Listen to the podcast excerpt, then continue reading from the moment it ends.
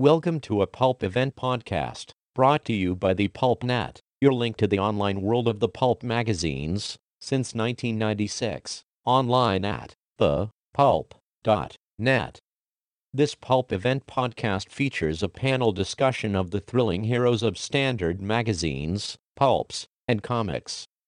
The panel consists of Will Murray, pulp historian, and author of The New Adventures of Doc Savage and Tarzan, Michelle Nolan, longtime journalist, pop culture columnist, and 2014 Inkpot Award winner, and popular culture professor Garyn Roberts, who was awarded the Munsey in 2013. Pulp Fests, Mike Chomko introduces the panel.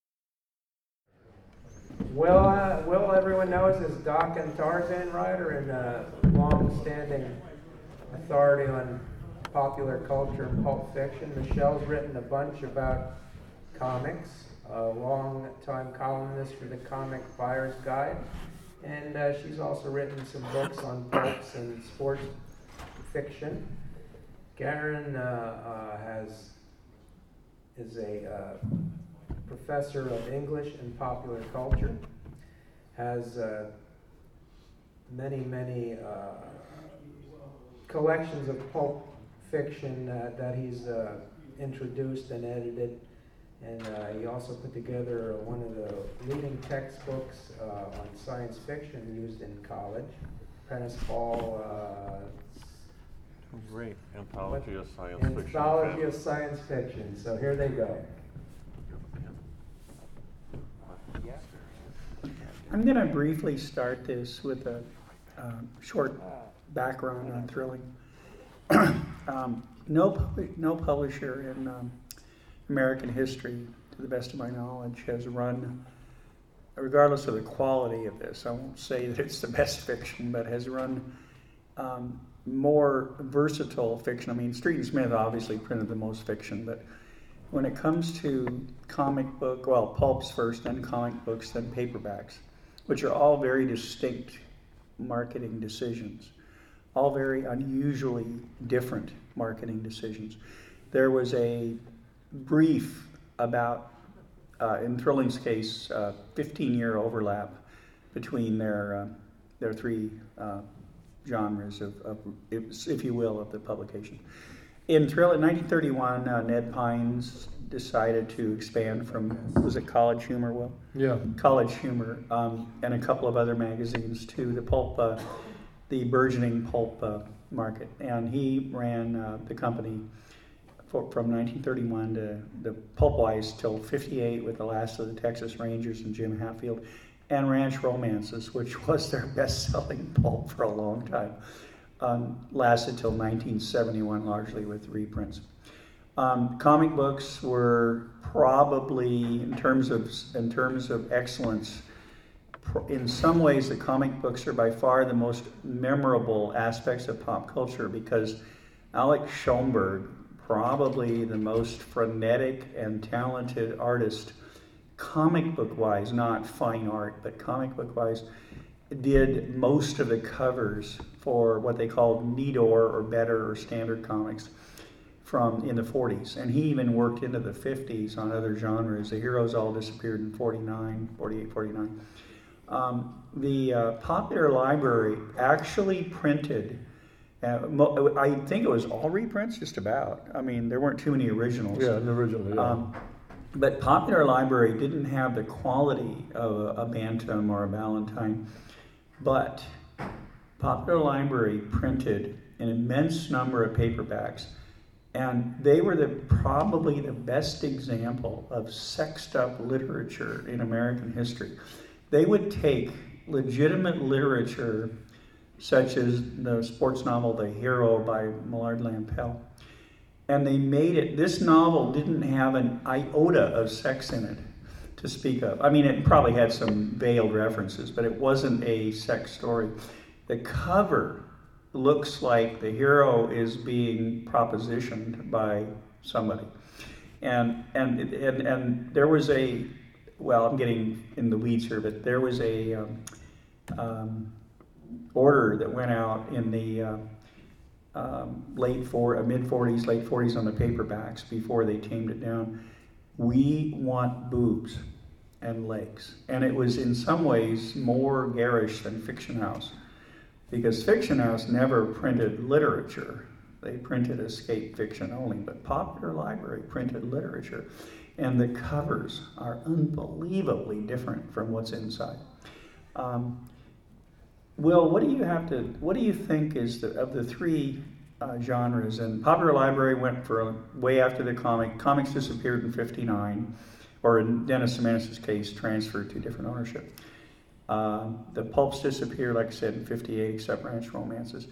Paperbacks continued what into the '80s under the Popular Library. Yeah, at least, well, the seventies anyway. Well, but paperbacks continued a long time, and uh, you know, I was already out of college when they were still going very strong.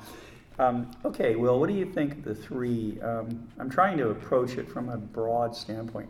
I think the comic books were, in many ways, their best publications um, relative to the market they served. No, I don't agree with that at all. Okay, what do you have? Okay, you have I at it. mean, the comic books didn't have as strong, it had a good editor, but they, they were doing fairly relatively generic comics at that time. That's true. You know, that you didn't have the depth of story that Weisinger and Schiff brought to DC. You didn't have the versatility and creativity that, that Joe Simon and Stan Lee brought to, to Timely Comics. That's true. I Uh, agree. So i- in that sense, I think they were interesting comics in that they were very uh, much inspired by their pulp line, but they, they didn't seem to invest a lot into them. And I think they saw that, they probably saw comics as many did as a fad, so they didn't try to build the line, they just tried to exploit the, the, the, mar- the commercial opportunities. But remember one thing, Will, in the 40s during World War II, the comic books never got cut back. The Yeah. pulps got disastrously cut back. So I think that says a lot. Well, it says where the money was going. Well, that was, I was speaking of money, Yeah, not yeah. quality. Yeah. Yeah. Perhaps, Success. perhaps the paper link that was used for comics didn't require nearly as much paper as a pulp magazine either. No, it didn't. Yeah. You know, you were right about uh, Popular Library, all the wonderful Captain Future reprints and all that. They were lousy paperbacks. They fell They were- apart. they you fell buy 'em apart. today, the binding, the glue went to hell on them. And they used repurposed covers from Fer- Perry Yeah. Rhodan in Germany at Mhm. that point, and they were all, of- often using repurposed pulp covers in the, the fifties, in the forties. So, you know, they, they were doing them as cheaply as possible. Well, they were pulp literature reprinted Hmm. for the uh, market that no longer had pulps. But they still had uh, guys that liked to read westerns and uh, gals that like to read ranch romances and, uh, and other Dino and type, you know, western romance type stories. And there was, um, you know, I, I don't think they cared about them. They, they were meant for one owner, one reading. They, they, if you go into a used bookstore that has a lot of paperbacks, the ones in the worst condition are almost invariably popular library. I can vouch for that. um, Garyn, what do you what do you have to say about thrilling in general? Well, a, a- couple of things. Uh, first of all, I'm happy to listen to you two, because I, I really, you know, we, we just saw in the last panel I wish one of my teachers would hear you say that Oh. back in the day. a, a wealth of information, and uh, just I'm just thinking about the last panel and different perspectives, and some actually some very insightful, kind of unique ideas. And um, I'm going to be in line tomorrow to buy John's book as the door opens. but um, and Nathan at the end, not to change the topic, uh, I love that guy because he comes from my school of thinking about cultural history and this kind of stuff, and thinking yeah, about he's very talented. and I love his book. His book uh, should have won some kind of award from some national press. I really think It it's that great, good. Great book. But anyway, in regard to thrilling, um, it's fun material. I liked what maybe you wrote and somebody else I saw on the, on the website wrote about how it may not have been the best of all pulp fiction that ever came out, but it had its moments and it lasted a long time. And you think about some of the authors they had in their stable, you think of uh, people who I'm interested in, but I'm not an expert on. Uh, Edmund Hamilton, Leigh Brackett. Recently been doing lots of research. Henry Kuttner. Henry Kuttner. We just we, Tons of Kuttner. we just completed the second volume with Steve Haffner of uh, which goes back to that panel we just came from. We- just, the, the Watcher at the Door comes out hopefully for World Fantasy in October, and it's a beautiful volume again. Second volume, the first one's out of print, The Terror in the House. And what we find out is just what they said on the first panel. Everybody thinks that Lovecraft influenced everybody, and I love Lovecraft, don't get me wrong, and we'll talk about that tomorrow. But it's amazing how much Poe had as much or more influence on Henry Kuttner. Very much so. The Kuttner stories are, even though he loved and he, he, he corresponded with Lovecraft, they were talking about March of 37, just in the last couple months of his life, Robert Bloch introduced him via correspondence to Lovecraft. And he hung on to Lovecraft and he was crushed a couple months later when Lovecraft died. And so he did a series, I'm off the topic, but the influence and complexities of all these things. So you got Kuttner, and you've also got a young aspiring writer who, by his own description, was a pain in the ass to the other writers because he was such a pest, and that was Ray Bradbury. And Louis L'Amour, too. That's right. Yeah. So you guys talk. Louis I like L'Amour you're started his career almost entirely with Standard, and they almost never cover featured him Mm-hmm. for over 10 years.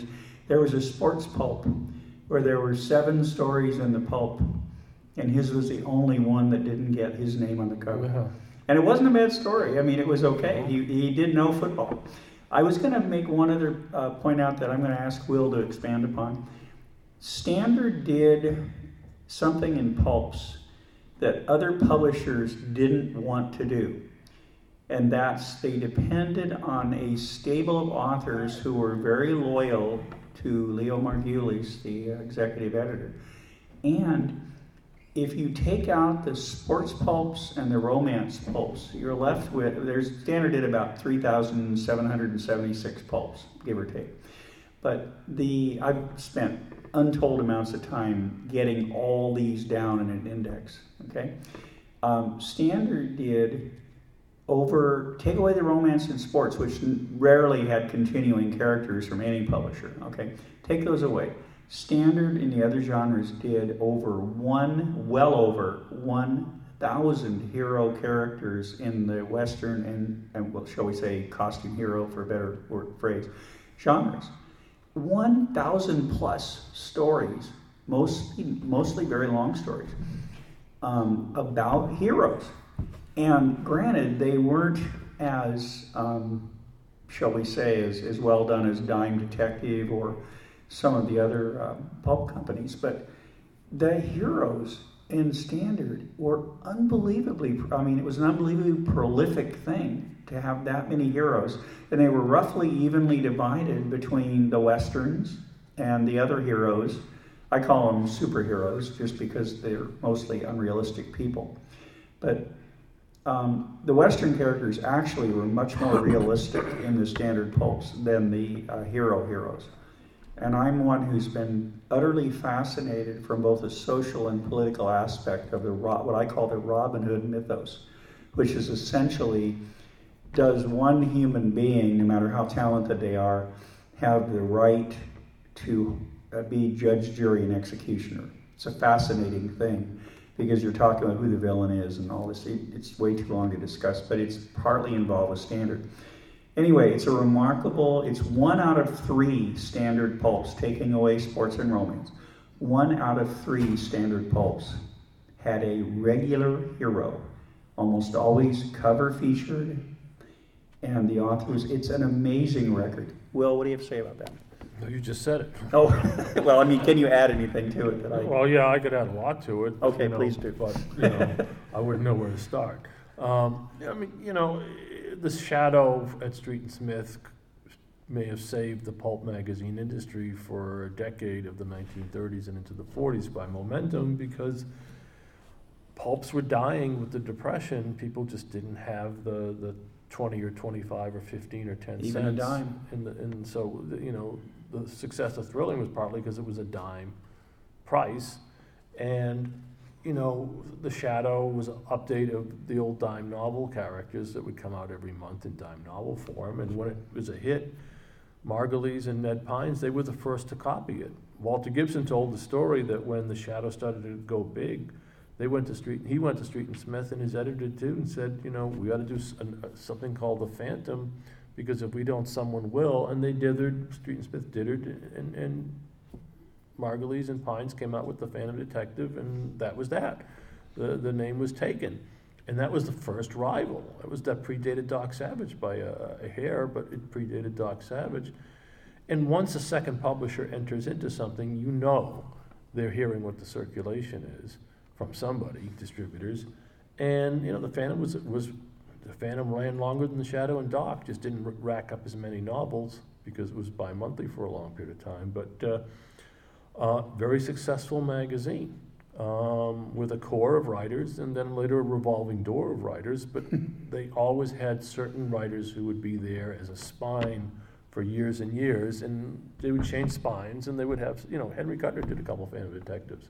Who Um, didn't? Henry, yeah, well, Who- well, who we, well, you know, we're not sure who didn't, but, you know, we're not sure who did in a lot of cases. We just have a lot of, a, a lot of known suspects. And, uh, you know, they started the Lone Eagle, um, not long after the, probably, I think the Lone Eagle, Eagle may have predated G8, I've forgotten now. It's close. It's close. By one month. By one month. Yeah, okay. So, you know, they jumped into that field. The Lone Eagle, you know, did pretty well. He lasted long enough as a World War One hero that he was transitioned to a World War Two hero when, Seventy-five total issues. when, when, you know, um, World War II broke out, broke out, they immediately said, we're, we're going to the modern day. They didn't do that with G8. They should have, but they didn't. Um, and they had a lot of obscure characters who, who lasted short periods of time. The one that I, I think is most, well, you know, this was very pioneering. G-Men, starring Dan Fowler.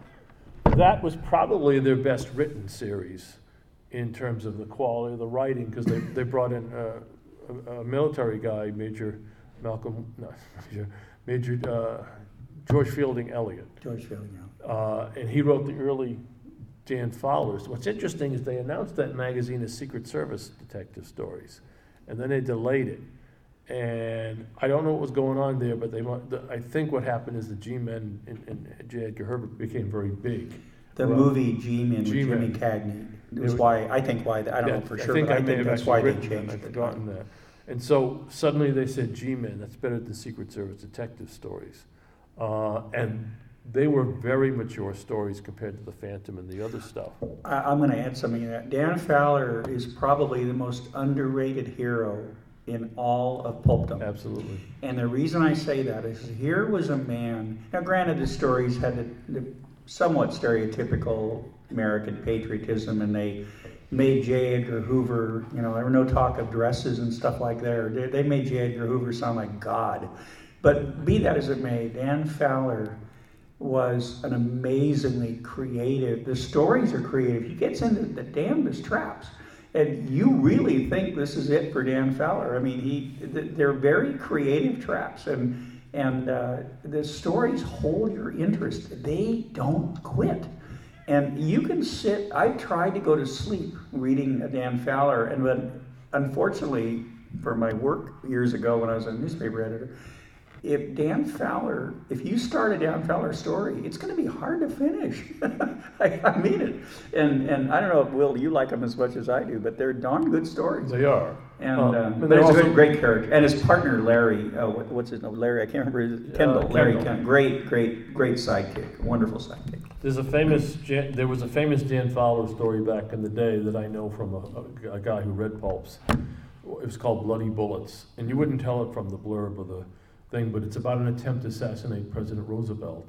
And when that was published, that was considered a very daring story for a pulp magazine Mhm. because you know it was it was you just didn't do that in in, in, in popular. Might be the best Dan Fowler. It's Yeah. great. It might be one of the best Dan Fowlers because it was very, it was, you know, it was like, you know, that movie Suddenly with Frank Sinatra. Oh, yeah, you know, that- 54. But, no, was it more like fifty-eight or something? Mm, Was it fifty-four? Maybe, I don't know. But it was, it was, it was a few years before the Kennedy assassination. It was about an attempt to assassinate the Same president. ballpark. Yeah, same ballpark. Um, the, the, the interesting one, Captain Future is very interesting.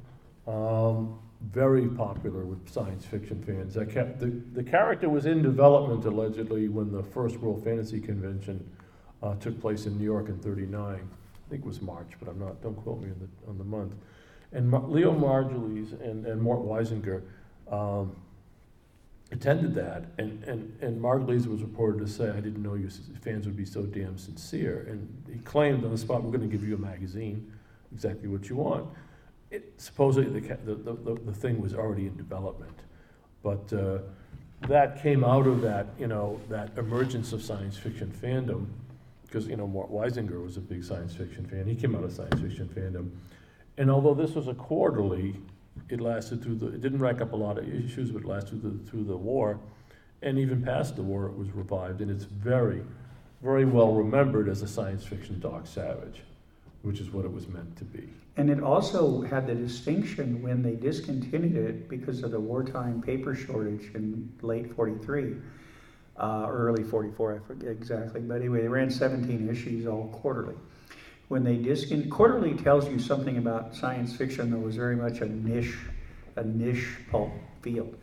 Um, when they discontinued it, they actually had so much demand from readers for more Captain Future stories that they ran 10 more stories in Startling Stories over a five year period. And there were people writing to astounding uh, science fiction, which of course was a hoi polloi, stuffy, big time science fiction thing. They were talking about Captain Future as though he was written for kindergartners, and it wasn't. It was good science fiction. It was good space opera, but it was. Well, but I like space operas. So but it, was, it, it was juvenile. There's no question. But it was much better than say Flash Gordon serials, or, yeah, you know that I kind of say higher level. And a team. It was a team. Mm-hmm. Captain Future was not just it was a team. I think what made people think this thing was real juvenile was the name of the character. Um, you know, Captain Future, which yeah, is which is you know a comic book title. But it was juvenile way Doc Savage was juvenile. You know, mm-hmm. you had the bickering aides, and you had uh, didn't they do a lot of sports on other planets? You know. Oh yeah. Playing, you know, which was you know obviously, you know a shtick, and you know you, you don't really do stick in, in, in serious stories. But you know I love the Captain Futures, but they, the older you get, the harder they are to read. That's right. So so Hamilton also was kind of interesting in that. For that and other publishers, he was also writing comic book scripts.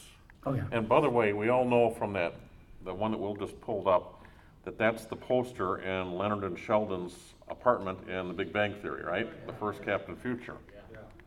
By the way, before I forget, if you want to read um, some of the early or you know the, the, the comic book heroes from uh, Standard, um, Tony Tollin's um, uh, Black New Black Bat uh, uh, magazine, reprint magazine, and his Phantom Detective, and for all I know, some others later they publish comic book stories at the end of these pulp reprints, which is kind of a daring thing to do. Um, I wasn't sure that commercially it was something that would work, but Tony proved me wrong, and they've been very successful.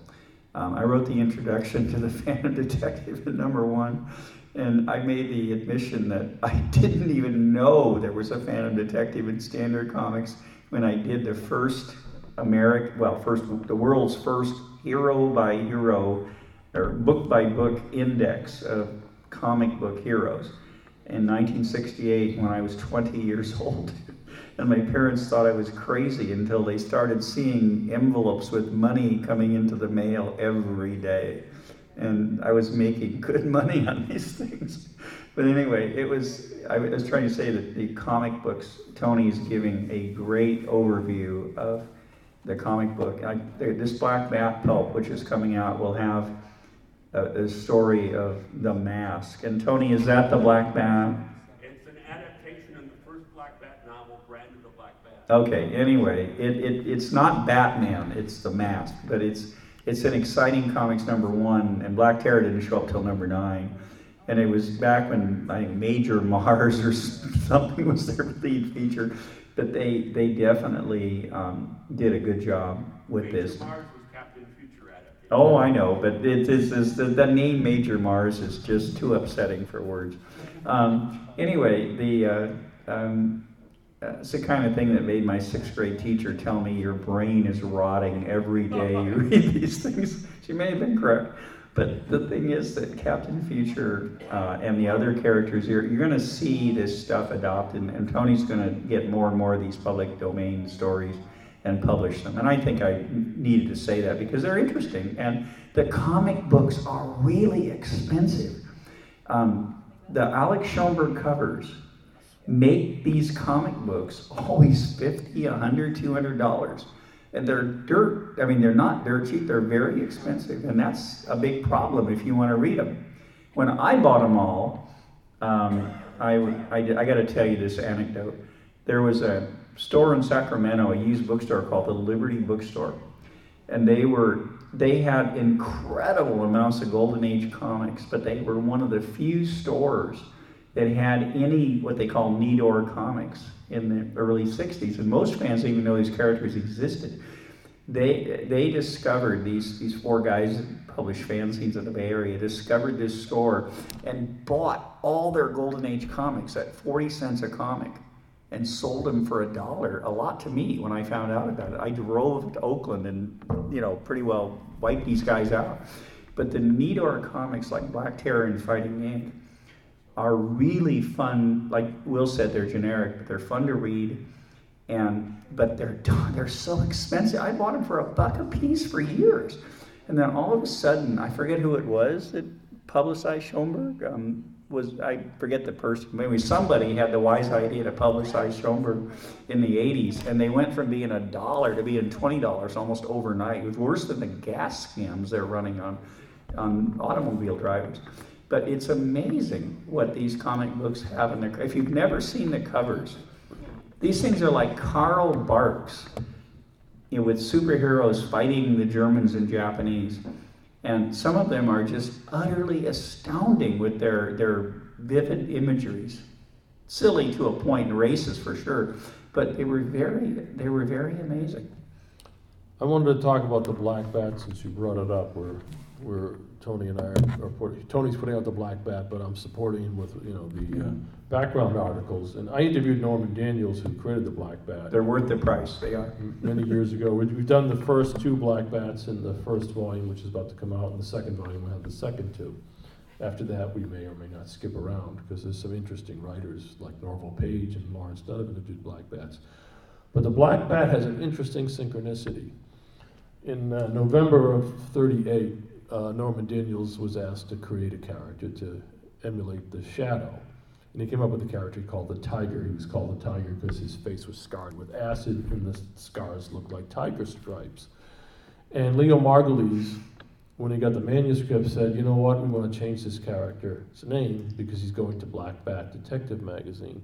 We're going to call him the Black Bat." So that was November, December the very end of December or the beginning of January of, of 38 39, Bob Kane was asked to do something to emulate Superman. And his first concept was a character called Birdman, a man with hawk wings and a red outfit. And he brought in his collaborator, Bill Finger, a big Shadow fan, they both were, and to, to sort of like brainstorm the thing, and they turned it into Batman. Okay?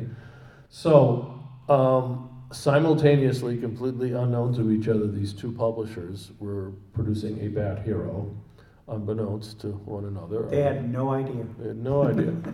so, in uh, the end of March, Detective Comics 27 comes out with the first Batman story. At the end of April, the first Black Bat with in, in Black Book Detective comes out, and then the lawyers got very active. Um, it happened The timing was impossible to. it's amazing timing. The, and, and what's interesting is neither character started out as a bad character. He came out, started out differently, and evolved into a bad character. So some zeitgeist there. So, um, curiously, there's a writer named F. Whitney F. Whitney Ellsworth, Whit Ellsworth, who had been an early DC editor, went to Hollywood, came back, wrote G-Man novels and Phantom Detectives for uh, Leo Margulies, uh, and then was drifting back towards DC as DC was expanding with Superman and Batman. And I don't know that he was at DC in official capacity, but Margaret, uh, Whitney Ellsworth basically brokered an understanding that avoided a lawsuit. He wasn't official yet. Vince Yeah. Sullivan did Vince his Sullivan, job, yeah. but he did. He, within a few years, he was the man. So the deal they struck was that Batman would stay out of the pulps and the Black Bat would stay out of comic books. And that worked out. But when Nedor started doing comic books, they wanted to adapt the Black Bat. So they had a first story done, and I guess they called him the Owl, mm-hmm. which is There the already was an owl. But then they found out there was already an owl and a black owl. So um, And the owl in Dell Comics too. yeah. So um, they had to change it to the mask. He still wore a kind of owl cowl, an owl kind of cowl in the first story. I think they changed it in the second and third.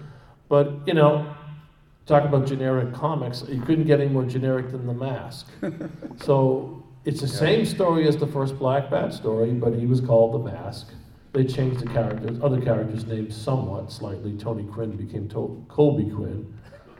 I don't know what that. Tony Colby. Tony Colby. Tony okay. Colby, yeah. Okay.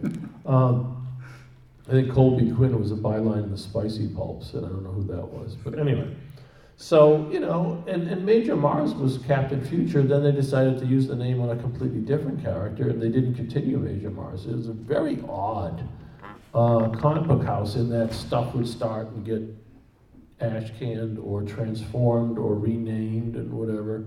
And, and, and it's, it's fascinating from the standpoint of looking at what they had to do to do these comics and how they had adapted, but it's also kind of catch as catch can.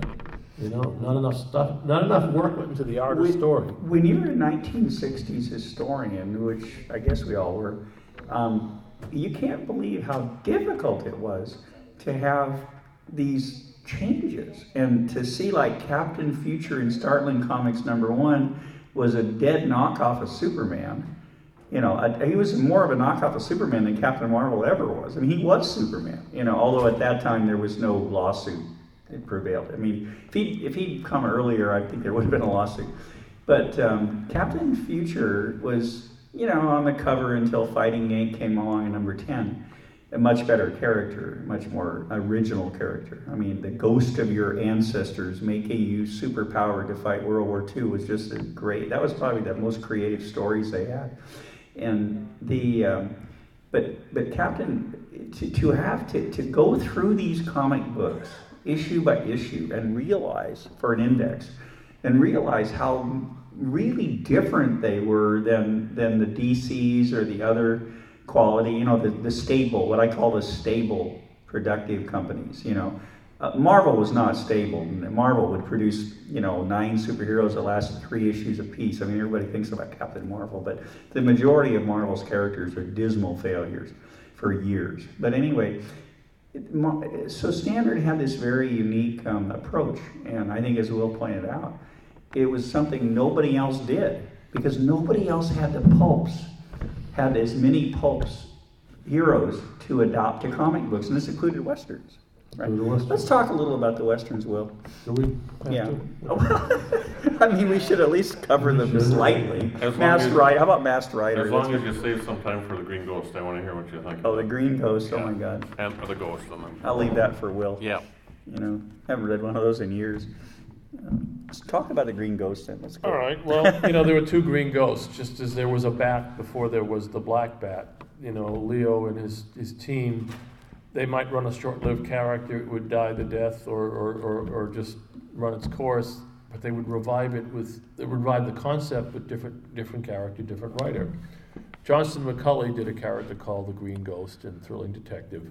We think he did a character called the, the, the, Black, the Bat, uh, who, who uh, was very similar to Batman in, in his origin. A bat came through his window and he said, I'll be the Bat. Um, but he wrote that, uh, whoever wrote it wrote under the name C.K.M. Scanlon. We just don't know who it was, but it's the same Johnston McCulley stylistics the hero, the hood over the head, the gas mask, gas gun type of thing. Well, anyway, the Green Ghost by Johnston McCulley ran its course by 35 or 6. And then in 1940, G.T. Fleming Roberts, an up and coming writer, um, was picked and tabbed to uh, do the Ghost for um, Thrilling. Uh, George Chance, a professional musician who fights crime. I guess it didn't sell that well. It came out at the same time as Captain Future. It was a quarterly. But, it, but after a few issues, they changed it to the Green Ghost. They jazzed him up a little bit, gave him a little green light to illuminate his disguised face. So he became the Green Ghost.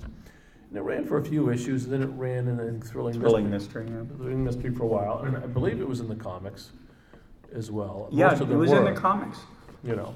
And, you know, it was, it was, it was pretty interesting, you know, they have, if they had a successful name or concept and it ran its coast, co, co, course, it would tend to be revived later, but it completely changed in the revision, which is interesting. It me- It meant that they had a corporate, corporate memory, corporate history of, remember that thing that we did four years ago that, you know, people liked and then it kind of died? Let's, let's use some of that again. Let's try that A again. little like DC in the 50s when they revived old characters. Yeah, Institutional memory was important in these kind of things. yeah, institutional memory is what I was looking for. Um, so, what, what I was going to, say, Garyn, did you want to say anything about the No, no, Oh, you're okay. doing great. Um, the uh, the other thing about thrilling is that their heroes lasted way longer than by rights they they should have lasted.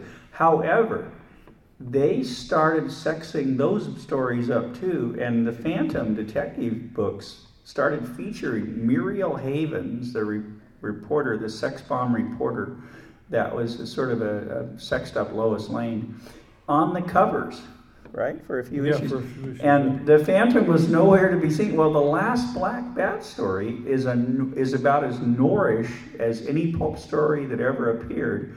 Dealt with a prostitution ring. If you can imagine, and I can't remember the name of the story, but it was it was printed. Hot, in- willing, and deadly. That's it. Hot, willing, and deadly. Was it Stewart Sterling that wrote it? Yeah, I- Stewart Stewart Sterling, the famous mystery writer, a very good writer, wrote this story. It's a good story.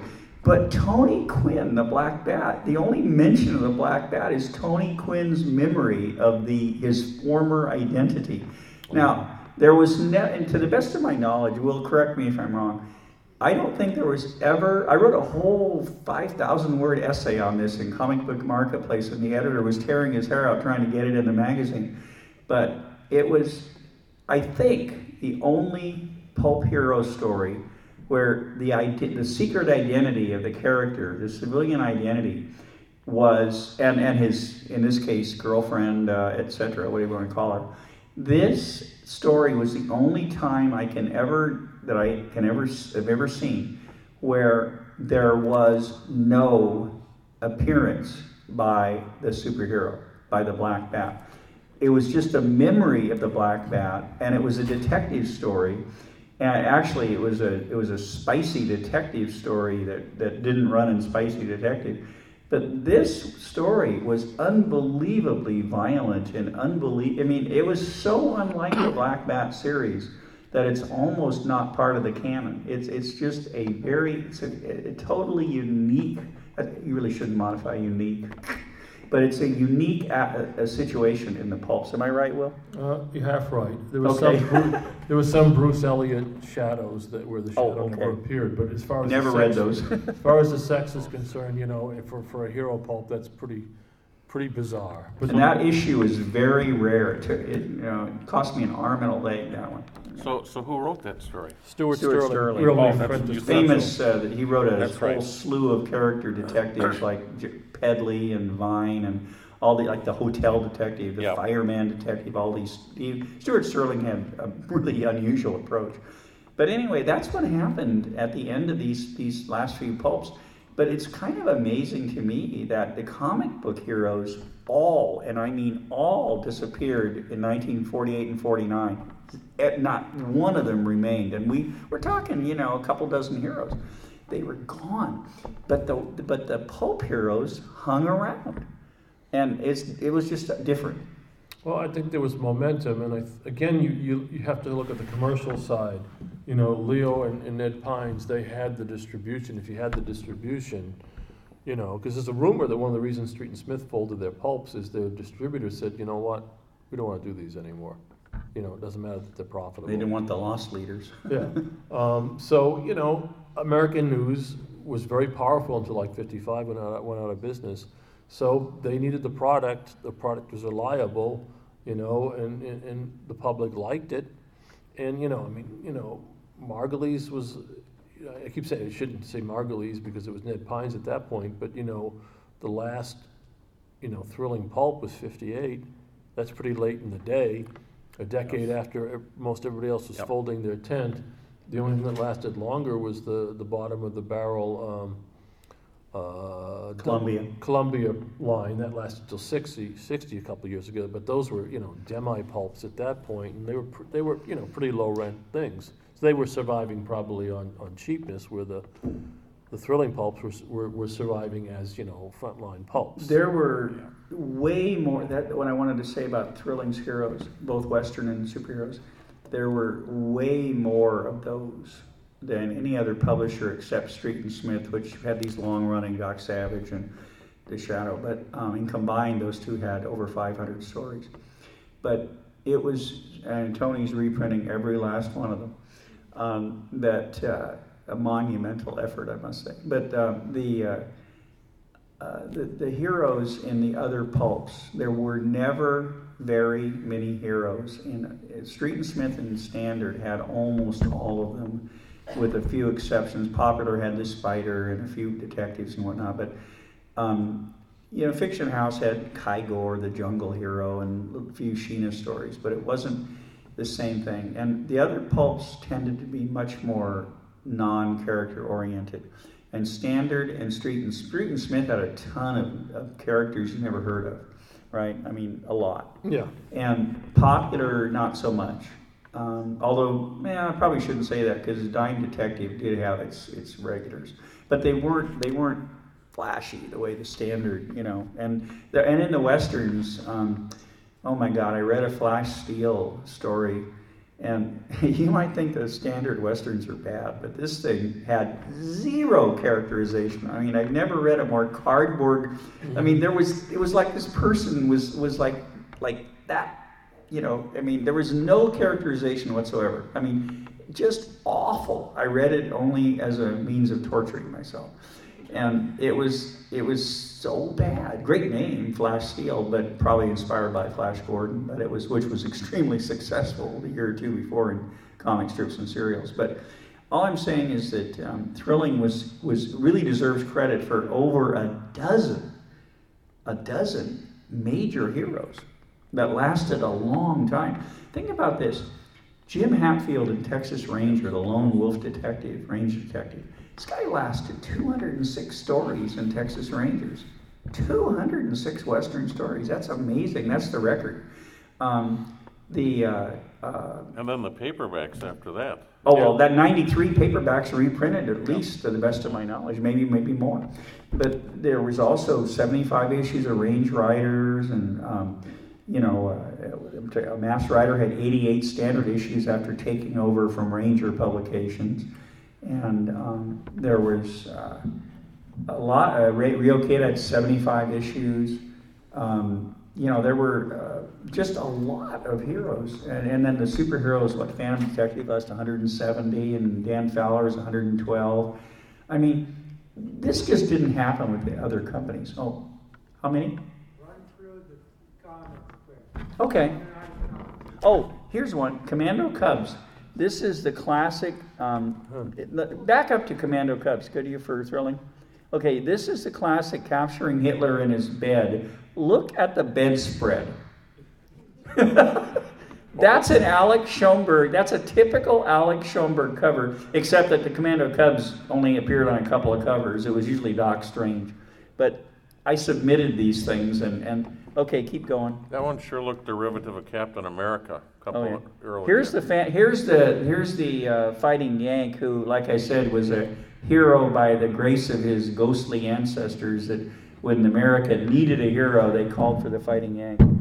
Um, he also rode bombs into Tokyo, and and he, he the racist elements of Alex Schomburg, There's no more racist cover than this one, and yet it was World War II, and uh, you know. This is a, a more typical American. This was like World's Finest Comics. It was their version of World's Finest. And uh, sometimes the heroes on the cover and the heroes inside were not the same, which is unusual in the field to say the least. But anyway, that's. Oh, here's one of my favorites. This is the post. Uh, this came out late in 1945 after, I think we hit the stands about VJ Day, but three months after VE Day. This is the, the, soldiers got a Nazi souvenir there, and his wife and kid are waiting on the, by the, the dock there to congr- and Doc Strange has a thing saying your job, your GI Bill, etc. That's probably my favorite Americana cover of any comic book at any time. That that just epitomizes late 1945. And my dad was mustered out, a top-ranking officer in the Navy and a Pearl Harbor survivor. He was mustered out at the time that comic book appeared, so it means a lot to me. Um, there's where World's Finest comes in. They, they would be like playing football, just like Superman and Batman and Robin, you know. Um, oh, and this is that I'm personally involved in this. That was my first Nedor comic. Guy going into the Air Force had a box of old comics. I bumped into him at the secondhand bookstore on my weekly trip down there to dig into old comics, where I met Bud Plant when he was 13 years old. And this is the, the result of after World War II. This is 1946. They had the darndest time creating ideas for covers because they didn't have the villains. And they didn't want to just have routine crooks. So here's a kind of a humorous type thing. Oh, this Miss Mask. She ran only a handful of stories and three or four titles, but she was um, sort of a little. There was a boom in mostly Marvel field this, but there was a boom in feminine heroes in the late 40s, and she was part of it. And this is something that never happened in a Nedor story. Um, Doc Strange rescued Princess Pantha on the cover and that was kind of the the, the, uh, the passing of the comic book torch when Princess Pantha started appearing. Oh, here's another funny where Black Terror can't quite figure out why why Miss Mask is giving the cop a what for for a ticket. I like that cover. Oh, and there's Judy of the Jungle on a creature that never existed. Um, doing, I, I like this cover because uh, uh, unlike Sheena, she's this actually shows some creativity and not just the usual fighting black people. Okay, any more? Okay. Um, that's a good question. anyway, the birds the birds interesting. Does anybody have any questions? If we have time for any, Tony. I think it might be interesting for you to mention something about the Sangor comic shop, which was run by Ned Pine's fat father-in-law. Yeah, Richard Hughes. Um, Richard Hughes, whose real name was uh, Leo Rosenbaum. Thank you, Leo Rosenbaum. Richard Hughes was editor of the ACG comics, which were actually started in 1943. And he created the Black Terror, the Fighting Yank, and Pyro Man, and several other characters. I wrote a letter to him in 1966 talking about Magic Man and Nemesis and, and the, the, the 60s hero boom. And I said, "What's wrong with a hero, you know, you know, plowing into action with a big wahoo? Let's go back to the old days when heroes were heroes, and all that stuff." And he wrote me back a letter and said, "I'm so glad you remember me. I, everybody thinks of me as a horror comics writer, and and then a, after the Comics Code came in, a, a creative like Herbie and other characters like that. But I love those characters, and it was so cool to get a letter from him." Uh, but he was the editor of ACG, and the San- Tony, the shop supplied the art, right? And they also supplied art to DC for real screen comics. Oh yeah, yeah. Fox and the Crow, Jim Davis. Yeah. The art was packaged by Ned Pine's father-in-law. Okay, and that was an interesting, um, interesting thing. Yes.